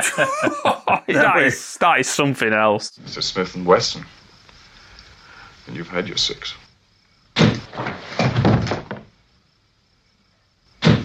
It's very Ian Fleming. It's Sean. He's he's absolute best there, isn't he? Yeah, really. In fact, I, I'm I've always been amazed that we got away with it because Yeah. you- a hero never kills anyone in cold blood. cold like blood that. is yeah yeah. True. And it's and it was a was it a PG at the time? Yeah. Like children could see that film, couldn't they? I think. Uh, yeah, I- Yeah. I, think it was put under question by the censors. Yeah, yeah. The only regret I have, and it's funny actually, I've carried this with me for a long time, is that I should have made another silence pistol that was just slightly different. One that had a bit of a pew in, in Oh. it rather than just a doo, you know. Yeah. And so that they didn't always sound exactly the same. And if in that particular scene, because he comes in and bangs, bang, bang, bang, bang on the bed, it would have been nice if Sean's had been very slightly different. Oh well, no, I don't. Uh, I, I would- don't have any regrets. I- I wouldn't regret no. about that, Norman. I mean, wow. yeah. There's explosions as well. In, in, in a lot of these films, aren't there? Yes, that's all library. Goodness me, yeah. The libraries are very, very good. You know, Yeah. there's so much in the libraries that you could get. What are these you have here, Norman? So look, basically every day. I mean, they're the wrong size, aren't they? But usually every day would come in about three thousand feet of this film. Just that would that come in. Clockwork Orange. I know. I've say? just seen that. And then, uh, then three thousand feet of sound. It would Ah, come in. right, yeah. Right now, the assistant now has got to try and synchronise. oh my word! So the reason all he does is he starts from the front and he looks and he runs it on the machine and he can see the clapper boy there going whoa Yeah. whoa whoa whoa whoa whoa whoa. And where it touches, he marks it and writes on it, twenty eight take three, right, bang, and then he runs this and he hears him say. 28, take three, bang, and he marks it. So now you're in sync. That's perfect, isn't it? Yeah. So then he, he would run it through one of these, right. right the way through until he got to the end of it, cut it off, and then he would do the next shot. Hear the clapper, time it up. So by the time he'd reached the end, he'd have two rolls all in sync, Gosh, wow. That's amazing, isn't it? all ready to take into the viewing theatre at lunchtime when you show the rushes to the rest of the crew. Wow. But without those clapper boards, you wouldn't know where to start. Right. So there is an origin to everything, all these Yes. customs and yeah. But I would think that would be a quiz question. that That is a only good- one- yeah, definitely. only one in thousands could answer. That's amazing. So have you do you have any of the original reels or anything have you do they do they are they at the are they at Pinewood? Well, what I have got, and as you're very special people, Oh. this is actually a married print. But the, when, uh, Oh, when the, the film two? is completely finished, Yeah. the sound and picture are put on. Can you see the sound at the top there? Yeah. Optical. Oh my word! That is Goldfinger. Is it really? Yes. Oh my word. Which scene's this? So then? as you three are rather special, I'll give you three, four frames each. Oh no, you don't have to that's that's very kind of you, Norman. Dear Yeah, it's it's it's Goldfinger going up. Is he got the coat on? Is he is Yeah, it near the end in on. Fort Knox? Is, yeah, it, is I'll- it that bit? I'll, I'll cut a bit off. Oh my word. Incredibly kind. So what I've got, basically, what I've got is a roll of film as as it comes in each day. Yeah. Yeah. And that those two now can run through that machine. That's the picture, and that's Yeah. the sound, and you can just move it, and you can run them singly, whichever you want to do. And right through the making of the film, these two are running side by side the whole time. Wow. So if you want, if they say we're going to have a viewing, you go into the projection box. That goes onto the Yeah. projector. That goes onto the sound machine, and then the two turn. Is that how they would be shown in the cinema then as well? No, that's why you Doing have the the, married married one. print. Yeah, right. okay. Yeah, yeah. because That's they would have a projector that had the sound that much out of sync with Yeah. you. Yeah, there's I think it's 24 frames. I don't know whether you know, in, in the last year, because to celebrate 60 years of Bond, they showed all the films in order at the cinema, and I think they'd converted them, haven't they, before Yes. then to digital. Ah. But, but they, I must say that the early ones were very well restored. The early ones. Really, the picture was Oh, fantastic. okay. Because we've only seen them growing up on video or whatever, where the sound and all that was okay. Seeing them on the big screen, because, you know, obviously we were too young. Seeing Doctor No and Jamaica and all that. Remastering. It was it was just like watching a new film, Oh, you know, listening to a new film as well. It was fantastic, and it made you think, "Gosh, this is must have been the impact in the '60s. This must have been what people were seeing." Yeah, and, exactly. and opening you up to this new world of that people were escape escapism, isn't it? Very much so. Yeah, Yes. Some people have told me that they've that they've altered the sound on one or two of them. Yeah. Well, Thunderball, John, you said that, that was much better, wasn't it? So, so Thunderball, my Blu-ray copy the, the mixing um, levels between the dialogue and the um, score are very uneven. So the di- so I have to Yeah. turn it up when someone's talking and turn it down when the score's Oh, on. really? Yeah, Yeah, It, it's, it's how it's come out on the Blu-ray, but at the cinema and the remastering, they've evened it out perfectly Oh, now. oh, well, Makes that's- such a difference, That is that. interesting. Yeah. That is interesting. Because it is frustrating and it, it takes it away a bit when you you've got that drop in level. Right, and everything, right. I just wanted to say to really 007 podcast, my name's John Richardson. I've done a few effects in my life. Listen to the podcast and enjoy it.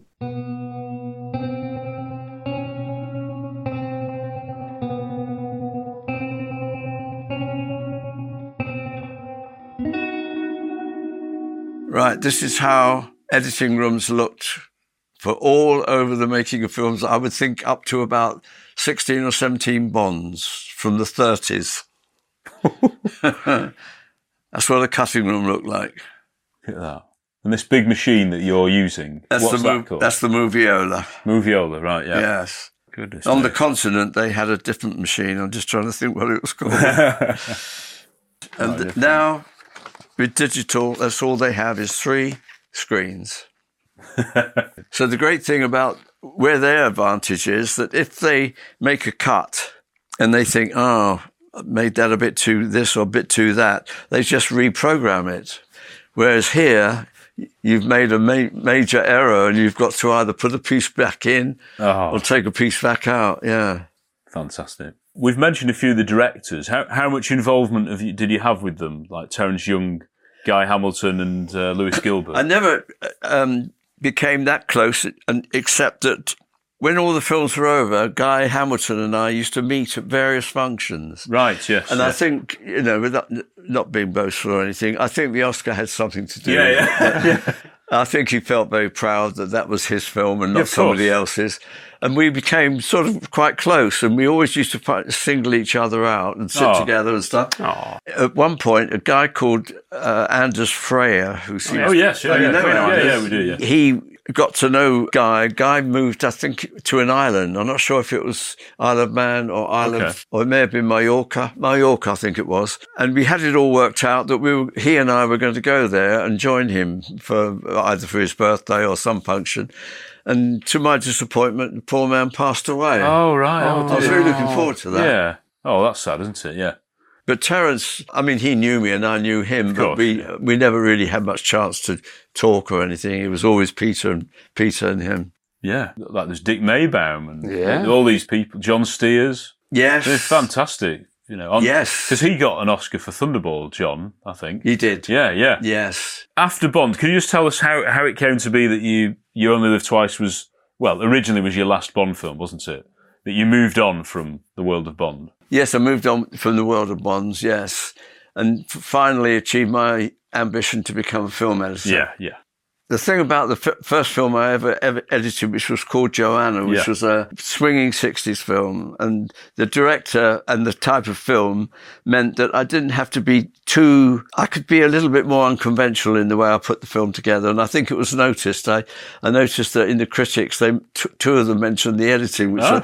I, I thought was rather, That's rather great, isn't it? Yeah. And uh, one thing led to another. In time, I worked on six different films as a film editor. One of them was in Egypt. It was in Israel. Right. One of them was in Germany. Because you've worked with some uh, amazing directors. you? You've worked with Richard Donner, is that right? Richard Donner, that's right. What was what was he like? Excellent. I really enjoyed working with the guy. Yes, he was very appreciative because what happened on that film was that he was given an editor, an elder editor, who actually was employed by the people that were making the film, if you know what I mean. I didn't quite understand it. But anyway, he obviously found that it just wasn't coming together in any way the way he had it in mind. And he was getting very concerned. The photographer on the film was also in that, in that photograph Oh yes, he yeah. won an Oscar as well. And he was on Joanna. And he said to the director, I think th- there's a guy I know that would be right for you. and so they got in touch, and uh, I was taken onto the film. And he was very pleased that finally it was going together the way he had in mind, and it was it was it was a good relationship. I was very pleased to work on it. And which film was that? Twinky. Twinky, that's right. Yeah, yeah. Amazing. And Honor Blackman was in it. Yes, yeah. she was. Yes, yeah, in Twinky. uh, and Susan George, she and I got yeah. to know each Yeah. other. Was it amazing to finally be there and editing films? Yes, it it wasn't just having the status Yeah. of being more important to people and ha- and being having a you know credit to myself and everything. It was the the creative joy of putting Yes. a film together, and I think it was. Um, trying to think of the guy who said that films were made in the in the sound de- in the editing department, yeah. which I thought was a bit extreme because you're you're only as good as the material that Yeah. they've shot. But I, to some extent, I know what I know what he meant. But you just feel so close to it, and you feel so responsible for it. And I, I just love the the actual job itself. I, it really, really appealed to me. I always knew it would. I always knew when I was an apprentice that that was the job for me. Yeah. Well, it's amazing how you've gone all the way to Yeah. do that. Yeah. It's a great story. You've worked on, was it Fahrenheit 451? Is that right? Yes. Yeah. Francois Truffaut. Yes, Francois Truffaut. There's some amazing names you've worked with in your career. Yes, I felt very proud to work with him. Yeah. I, I, I let myself down a bit really because even though I speak schoolboy French, I I didn't get involved because I knew what would happen if I started to use a bit of French. He was going to rattle away at Yeah, me, yeah, and yeah, yeah. and uh, I would be embarrassed. when he first arrived here, we were told that the only English he knew were the titles of all the French, all the English and American films he'd seen, loads and loads of them. So he remembered all the titles, but he couldn't speak a word of English. and so um, they said, when he first turned up, they, they said two or three of us take him round the studio and show him all the different uh, departments and all the rest of it. And every department we took him to, he said, mm, mm, mm, mm. You'd done A Warm December, is that right? With Sidney Poitier? Yes. Yeah, yeah. That was the probably the happiest film of, of my career. Right. Oh, brilliant. Oh. For the moment we got together, I don't know what it was, but somehow we bonded. And Yeah. I liked the man so much. And not only that, but for some reason, we reached the point where every time there was a decision to be made, I, mean, I was only the dialogue e- Right. e- uh, editor. I wasn't the editor and I wasn't the, there was an American editor. But whenever there was a decision, he used to say, Norm, what do you think? Norm, what do you think? I used to think, this is amazing. This is Sidney Poitier Yeah, watching yeah. my decision. I think I know what it was. There was a very young girl in the film. She was only about 13. And my responsibility was doing the post synchronizing. Yeah. And it, they said that she'd never done any before, and uh, that, uh, that would I make sure that she understood exactly what was necessary and so on, and not make her nervous. And while we were doing it, the American editor came in for some reason. He just, I, I was aware that he'd come in and he was watching, and I was aware that he also walked out, and uh, didn't think any more about it. Pembroke, his name was, but we all called him Pem. A couple of days later, I walked, went into one of the uh, uh, viewing theatres for some reason, and there was no one in there. And he, he looked at, looked across and he said, "Norm, come here." And I thought, what is- what's all this about then? And when I got to him, he was about that much from my face, and he said. Pem says you're the best fucking sound cutter that walks. That's great, isn't it? Yeah. Oh, dear Oh, well me. done, yeah. Some of the funny sides of filmmaking. Yeah. we have to mention Never Say Never Again. I didn't know until recently that you returned to Bond. Yes. this.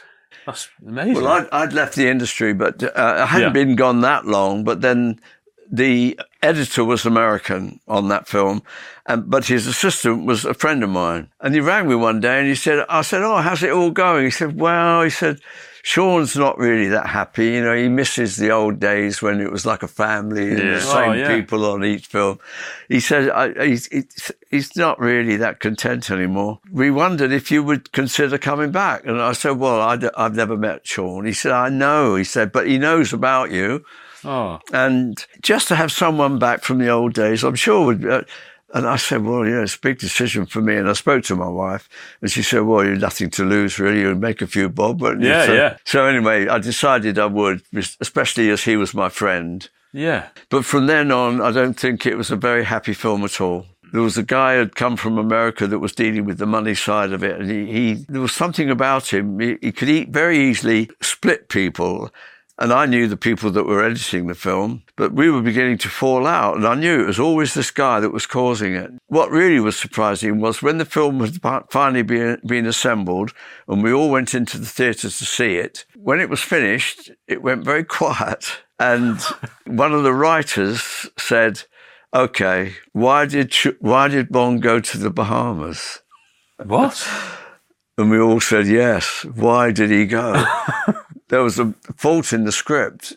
There was no scene that explained Ah. why he had Ah. decided to go to the Bahamas. Right. That is fascinating. Is that in the final edit? That was in the no, it wasn't the final edit. Oh, edit. right. That was the first assembly. But Right. the fact was, they didn't have. I mean, they stopped shooting. All the crew had Yeah, gone and yeah. everything. I, I'm not sure how they got round that. I'll have to watch it again to try and yeah, I know what you mean. When Yes. Is it just cuts to it and you don't know? I'm you not don't know sure. why he's there. that- I'm not sure if somebody spoke over someone's back or what. yeah, yeah, they do. Yeah, So did you ever get to meet Sean? Like obviously because you were coming back on as a, a face of familiarity. Did they ever introduce you to him? Well, all that happened was that um, we, we were outside my editing room, and the editor was with Sean, and I. He he called me, and there were the three of us standing there, and I was aware of Sean sort of looking me up and down. And I spoke with the editor for whatever it was he wanted to say. So then we split, and to my amazement, Sean came into my room. Aw. And I think both of us thought that it was time to say, we've worked together on all these films and we've never been introduced, were, were, were. But it didn't actually sort of happen. I don't know why. It just Oh. didn't, it didn't happen. so you were there with him, but you Yeah. you just didn't. didn't he came in say- and we were- yeah, yeah. Oh, And I could tell he wanted to speak and chat, and I wanted to as well. But some, I don't know what happened there. It, it didn't. but both suddenly very shy. right. yes. Oh, well, I'm sure he obviously. But the fact that he came in meant meant something. You Yeah. know, he'd obviously heard about me, and he he wanted to get a little bit closer. yeah, he obviously appreciated Yeah, all the work you'd done on his on his films. But Probably. Yeah. Yeah. so that was the last film you did, wasn't it? Yes, it Yeah, was. yeah. I don't really. I, I don't know really what they thought the point was of remaking a film so soon. You know, Yeah, all that yeah. underwater and oh god. I think we prefer Thunderball. Don't worry. well, yeah. I mean, I mean, if if you look at the um, all the chat between the Bond boys on Facebook, that they never mention, never say, No, Never no. Again. never mention it. I think partly because it was a sort of, you know, the rights issue and they tried to make a rival Bond film because it came out at the same time as Octopussy. Yeah, it's, you're right. Which, there, which we love, that film. Well, Octopussy Yeah, is a yeah. brilliant film. Ah, no, it's fair enough. Yeah. So in terms of your Tragic, Bond, really. yeah, well, yeah. Who, who's your favourite? I mean, I assume your favourite Bond is Sean. I'm, I'm assuming. Yeah, like like I would think, eighty five percent of the Bond fans. Yeah, well, you know, it's it's incredible, really, that even though it's a long time since he was Bond, young young people growing up now still look back and Yeah, think, they, yes, he's the original, wasn't he? So yes, it does he was. Yeah. I mean, there are people that don't pick pick Sean, and I think probably it was because they grew up with a different Bond, Correct. and that to them was Bond. I should think Roger's got loads of loads of. Oh, he does. Yeah, yeah, When you think how many he was in, you know. yeah, yeah. I thought Piers Piers Oh. had a lot going for him. Great. Oh, Oh, brilliant, well, thank brilliant. you. Yeah. Because he's not got as much love as l- lately. It's nice to hear that you've you've appreciated. Yeah, I respected the guy because you could believe him as being that kind of person in that Yeah, film. yeah. It's just that towards the later ones, he, he was becoming looking a little bit on the old side. Well, Roger was as well, wasn't he? Yeah, yeah. And you've seen them all, haven't you, up until No Time to Die? yes, Yeah. all of them. And Quantum of Solace was an absolute disgrace. In fact, I did write. I did write to the to the makers. and- Did you? Yeah, I did. I said, you know, this is this is absolutely inc- incredible. That it had it been any other film but a Bond, that would have been put shelved and or recut or done something. Yeah, yeah. Never would it have been shown in that state. My word, this is brilliant. Norman, it was an amazing interview anyway. It's now the greatest interview. That I couldn't agree more, but there we go. Sorry. No, it is. It's famous because the, apparently it was all rushed, wasn't it? There was the writers' strike. Yes, yes, but there's But- no excuse. No, it isn't. No, because you, you had a year between films, didn't you? Each Yeah, one. yeah. You know, you had to get it all done with. That's right. With less money. Yeah. And uh, you know, more pressure, really.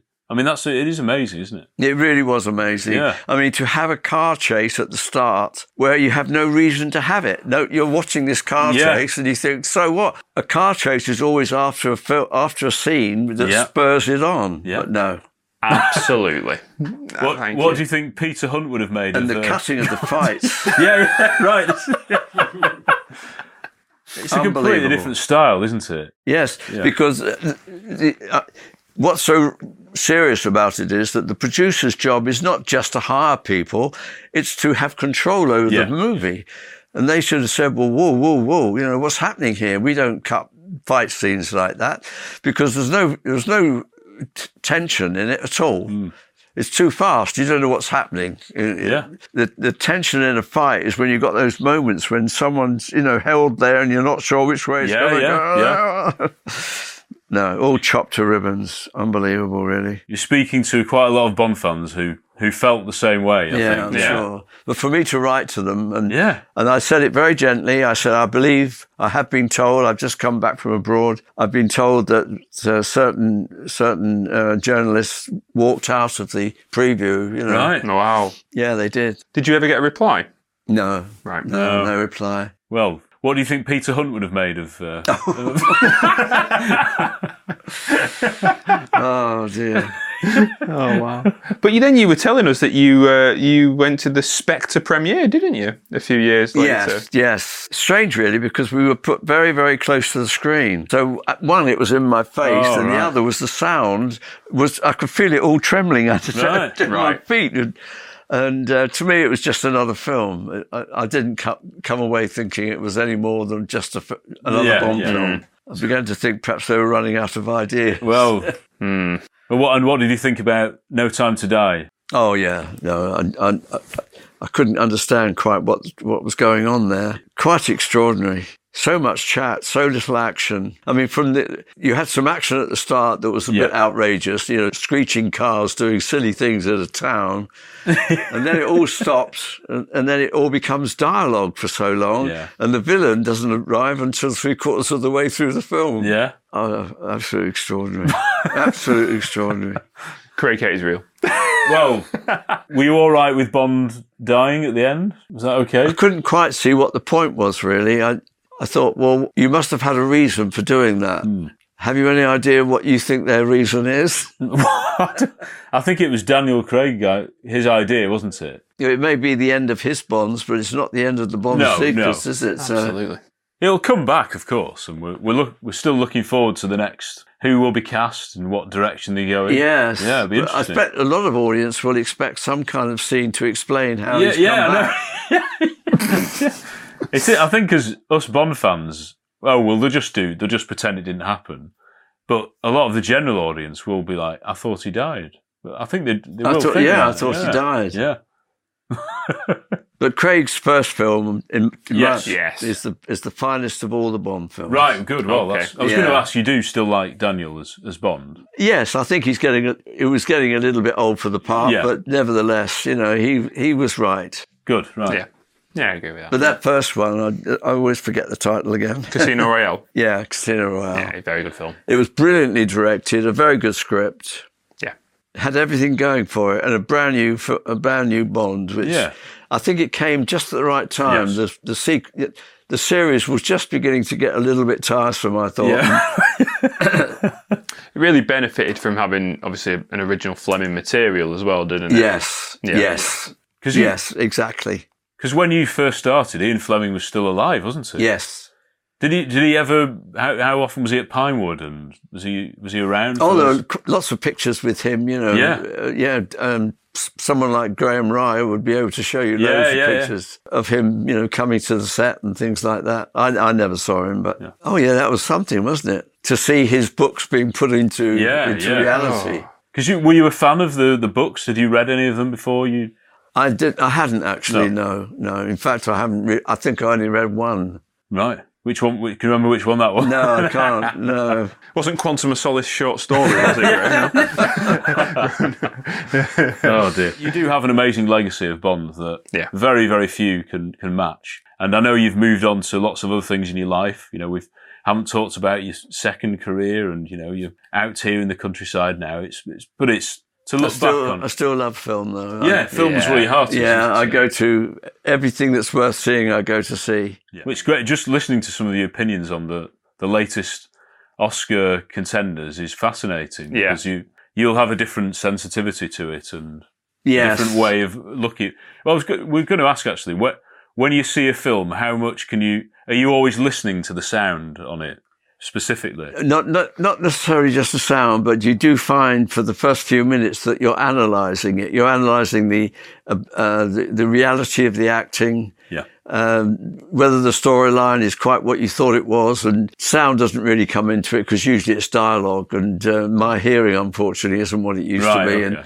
I, I struggle a bit, unfortunately, to hear. It's just the, this upsets me when I go to the cinema. I'm always straining to, to Oh, hear what they're saying, Mm. but no, not generally. You can sit back and enjoy the film though. Yes. Yeah, you could. That's yes. good. Well, that's that's the big thing. If I can sit back and enjoy the film, it means it's my kind of movie. Yes, yeah. But s- some films, I because I'm at home, I don't watch television like most people do, but I do like films, and Yeah. so I go on Netflix, try and Ah. find a title, put it on. Within ten minutes, I think, no, no, off it goes. Oh right. It's very, very rarely that I see one right through. I don't know why. They just don't seem to be me or my theme or my type. yeah, yeah. Final question, Norm. Which Bond film that you've worked on are you most proud of?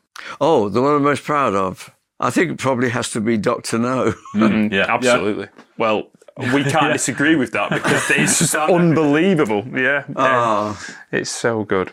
Oh, thank you so much. Thank, Thank you you, so Noel. much. Yeah, there's a lot in it. Yeah. It's strange because um, what you can't, if you've worked on a film, you can't really watch it because it's you know, the whole thing Yeah. is is you were there when it was there. So, but years later, give Gareth his due. When it was the 50th anniversary, he had this event at Pinewood, and obviously he was going to show a Bond film, and he had the sense to say, well, the best thing is to show Doctor No because that was the start of Yeah, the whole yeah. 50. Do you know, I sat back and I, I was able to be objective. Instead of analysing it, I just sat back and, do you know, I could see why it was a success. Yeah. I, I found myself getting quite tense in places. I thought, no, yeah. come on.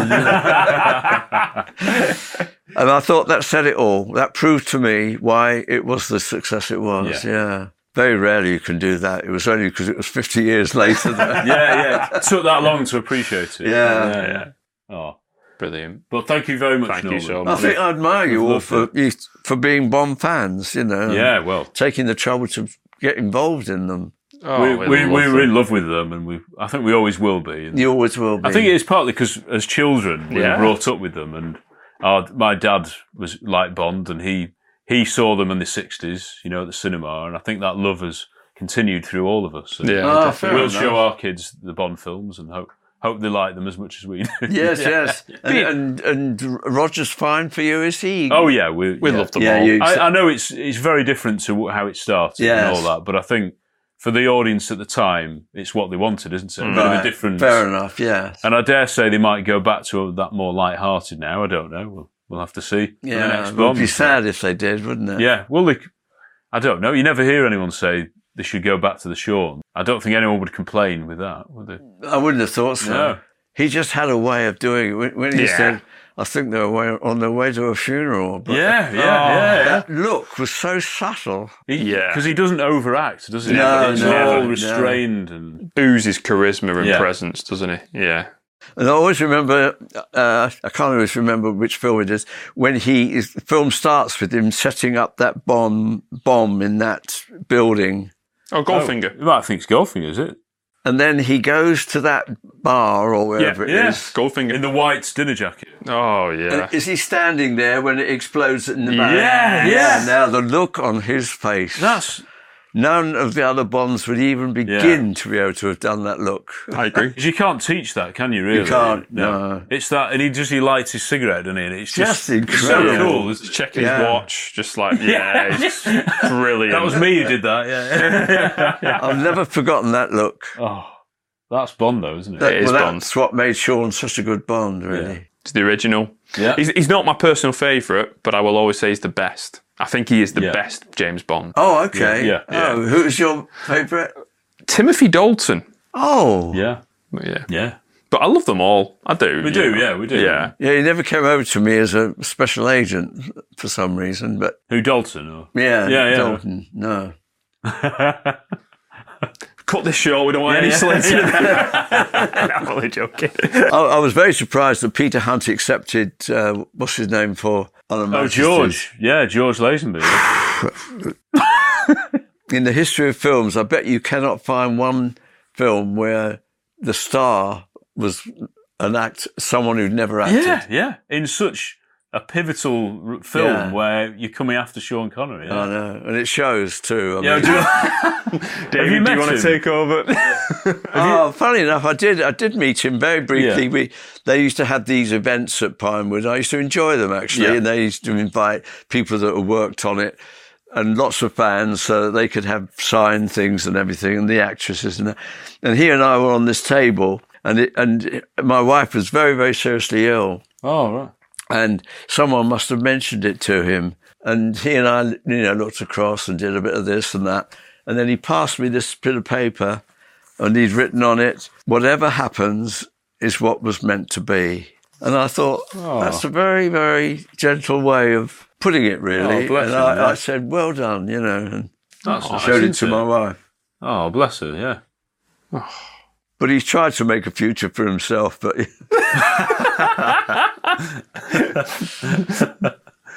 yeah. And it's interesting to me that Peter never directed another one. Yeah, And that, that well- means something must have gone wrong. But he, we think he was a brilliant director. He's amazing. As well as an editor, he was a brilliant director. Yeah, he was. think. Yeah. But It's not another. Bond. Yeah. You'd have thought he would have carried on the Oh, series. Oh. we'd have loved more. Loved more. I wonder what went wrong there. Yeah. But now, like 50 years later, it's seen as the pivotal Bond film. It's seen as the film that people aspire to remake and stuff. Yeah, they And really it's the love it. direction of it that is the big thing. Like, Well, On Her Majesty. Yeah. yeah. Yeah, it's- it's- yeah, it's some the- people say it's the Bond film, don't they? Yeah, they really do. I know.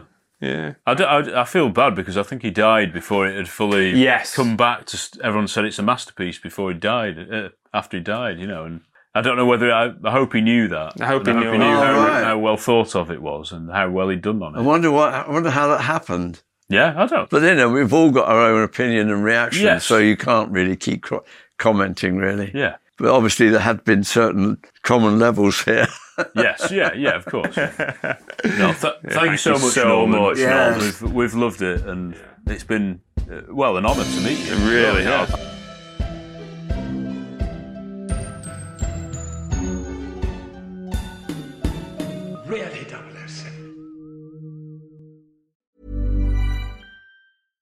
Hi, I'm Daniel, founder of Pretty Litter. Cats and cat owners deserve better than any old fashioned litter. That's why I teamed up with scientists and veterinarians to create Pretty Litter. Its innovative crystal formula has superior odor control and weighs up to 80% less than clay litter.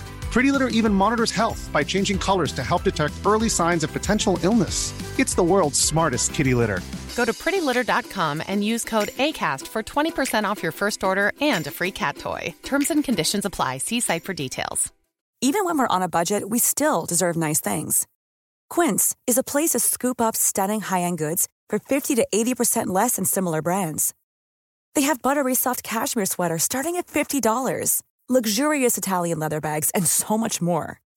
Plus, Quince only works with factories that use safe, ethical, and responsible manufacturing. Get the high-end goods you'll love without the high price tag with Quince. Go to quince.com slash style for free shipping and 365-day returns. Need new glasses or want a fresh new style? Warby Parker has you covered. Glasses start at just 95 bucks, including anti-reflective, scratch-resistant prescription lenses that block 100% of UV rays. Every frame's designed in-house with a huge selection of styles for every face shape. And with Warby Parker's free home try-on program, you can order 5 pairs to try at home for free. Shipping is free both ways too. Go to warbyparker.com slash covered to try 5 pairs of frames at home for free. warbyparker.com slash covered.